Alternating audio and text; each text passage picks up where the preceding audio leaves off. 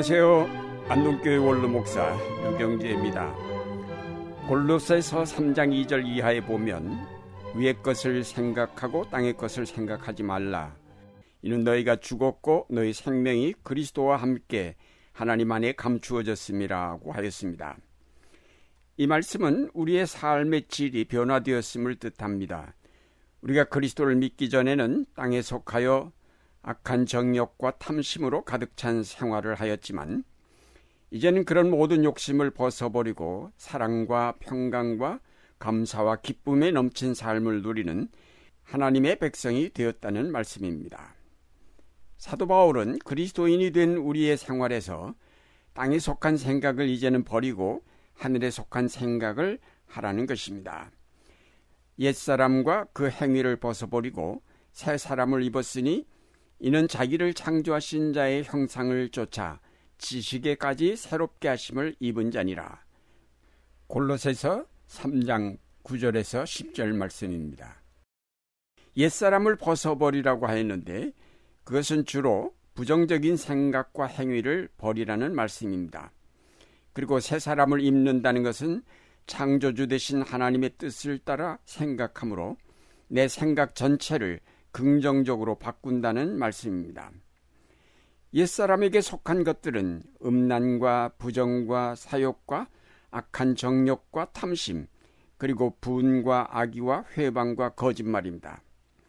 그러나 새 사람에게 속한 것들은 긍휼과 자비와 겸손과 온유와 인내, 용서와 사랑, 평강과 감사와 찬양 등입니다.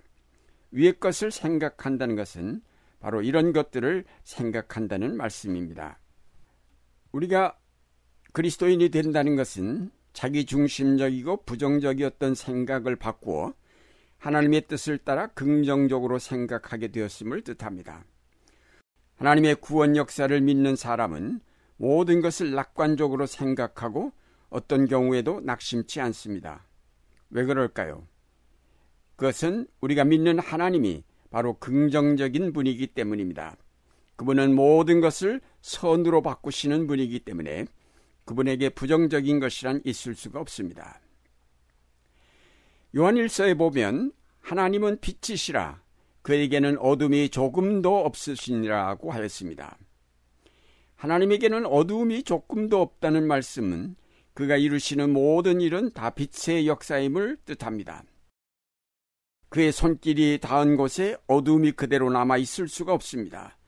그분의 빛이 비친 곳에 어둠이 머물러 있을 수가 없습니다. 하나님은 모든 어둠을 다 빛으로 바꾸어 놓으시는 분입니다. 하나님께서 세상을 창조하실 때에 혼돈과 흑암 가운데 빛을 창조하심으로 새로운 세계를 창조하시지 않았습니까? 혼돈과 흑암을 빛과 질서로 바꾸시는 역사가 바로 창조요 구원입니다. 구원이란 무엇입니까? 하나님이 지으신 세계 속에 들어온 어두움의 세력을 몰아내시고 타락한 인간과 세계를 원상복구시키는 일이 바로 구원입니다. 우리 인간들에게 있어 가장 큰 어두움은 죽음입니다. 우리에게 죽음을 가져온 죄의 문제야말로 우리에게 있어서 가장 큰 골칫거리요, 무거운 짐입니다. 모든 부정적인 일들이 여기서 비롯되는 것입니다. 그런데 하나님은 유일하신 아들 예수 그리스도를 통하여 우리를 죄로부터 구원하셨습니다. 그 죄를 십자가에서 대속하시고 죽음의 장막을 거두시고 부활의 생명을 가져오셨습니다. 죽음을 생명으로 바꾸는 역사가 바로 구원입니다. 그러므로 하나님에게 어두움이 있을 수 없습니다. 하나님의 세계에 죽음이나 죄와 같은 부정적인 것들이 발붙일 곳이 없습니다.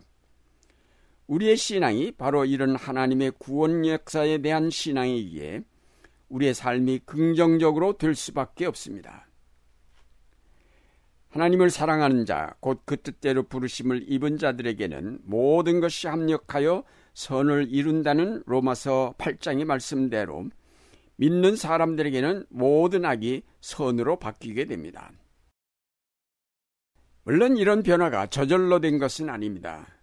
하나님 자신도 유일하신 아들 예수 그리스도를 십자가에 내어주시는 큰 희생을 통해서 어둠을 빛으로 바꾸셨습니다. 우리 자신은 이 어둠을 빛으로 바꿀 만한 능력이 없지만은 예수 그리스도께서 이미 이루신 역사에 의지하여 우리가 죽음을 두려워하지 않는 빛의 자녀가 되었습니다. 그러므로 오늘 우리는 죽음을 두려워할 필요가 없는 복받은 하나님의 자녀들입니다. 따라서 우리 앞에 험산 줄령 같은 문제가 있다 하더라도 두려워하거나 걱정할 것이 없습니다. 그것은 우리의 믿음 앞에서 평지가 될 것이기 때문입니다.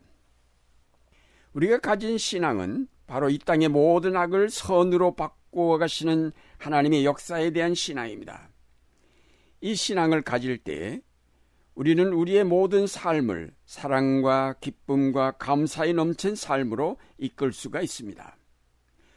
우리가 해를 정면으로 대하면 우리의 그림자가 우리의 뒤로 물러가지만 우리가 해를 등지게 되면 우리의 그림자가 우리 앞에 생기게 됩니다. 우리가 하나님을 향하여 늘 기도하며 그 뜻을 받들어 신앙으로 살아가면 모든 문제는 뒤로 물러갑니다. 그러나 우리가 하나님을 등지게 되면 항상 어두운 절망의 그림자를 보면서 낙심하게 됩니다. 우리가 항상 빛 대신 하나님을 바라보고 나아가면 우리에게서 어둠은 물러가고 빛의 열매만이 있게 됩니다. 그래서 에베소서에서 사도 바울은 우리를 빛의 자녀라고 하면서 빛의 열매를 맺도록 촉구하고 있습니다. 빛의 자녀가 된 그리스도인들의 삶은 부정적인 과거의 생각과 행위 대신에 아름다운 빛의 열매들로 가득 차야 할 것입니다. 골로새서 3장 1절에서 17절까지 주어진 권면의 말씀들을 요약하면 첫째는 서로 용납하고 용서하는 사랑의 삶을 강조하였고 둘째는 우리의 마음에 그리스도의 평강을 지녀서 늘 감사하면서 하나님을 찬양하라고 하였습니다. 신앙을 따라 새 사람이 된 그리스도인들은 자신의 이기심과 자존심을 다 버리고 오직 하나님의 사랑을 본받아 서로 사랑하고 서로 용납하며 서로 용서하는 생활을 하라는 것입니다. 특히 그리스도의 몸인 교회 공동체를 더욱 아름답게 가꾸기 위해서는 사랑이야말로 가장 중요한 요소입니다. 이 공동체를 온전하게 매는 띠라고 하야겠습니다. 가장 긍정적인 신앙의 삶은 바로 사랑에 있습니다. 부정적인 생각으로 우리의 마음을 지배하게 할 것이 아니라 그리스도의 평강이 우리의 마음을 주장하게 하면 우리의 생활은 항상 기쁨으로 충만하게 될 것이며 따라서 늘 감사의 생활이 될 것입니다. 또 한 가지 생각할 것은 긍정적인 신앙의 삶은 적극적인 삶입니다. 구약에 나타난 룻이 자기의 고난에 결코 좌절하지 않고 적극적으로 뚫고 나간 것처럼 우리도 모든 일에 적극적인 참여자가 되어야 하겠습니다. 긍정적이고 적극적인 신앙생활이 우리에게 절실하게 요청됩니다. 사랑하는 여러분, 신앙적인 사고는 하나님의 구원 역사를 따라 모든 것을 긍정적으로 보는 생각입니다. 어떤 경우에도 낙심하지 아니하고 믿음으로 승리할 때까지 기다리며 기도하며 노력하는 신앙의 삶이 오늘 우리에게 요청됩니다. 요즘 코로나19 감염 사태로 하루하루가 힘들지만 지금이야말로 더욱 힘써 기도하면서 하나님의 회복의 역사를 기다릴 때입니다. 또한 우리는 옛사람을 벗어버리고 새 사람을 입었으므로 땅의 것을 버리고 위의 것을 찾아야 하겠습니다. 분과 악의와 불평과 원망 대신에 겸손과 사랑, 감사와 기쁨으로 하나님의 뜻을 받들며 그에게 영광을 돌리는 여러분이 되시기를 바랍니다.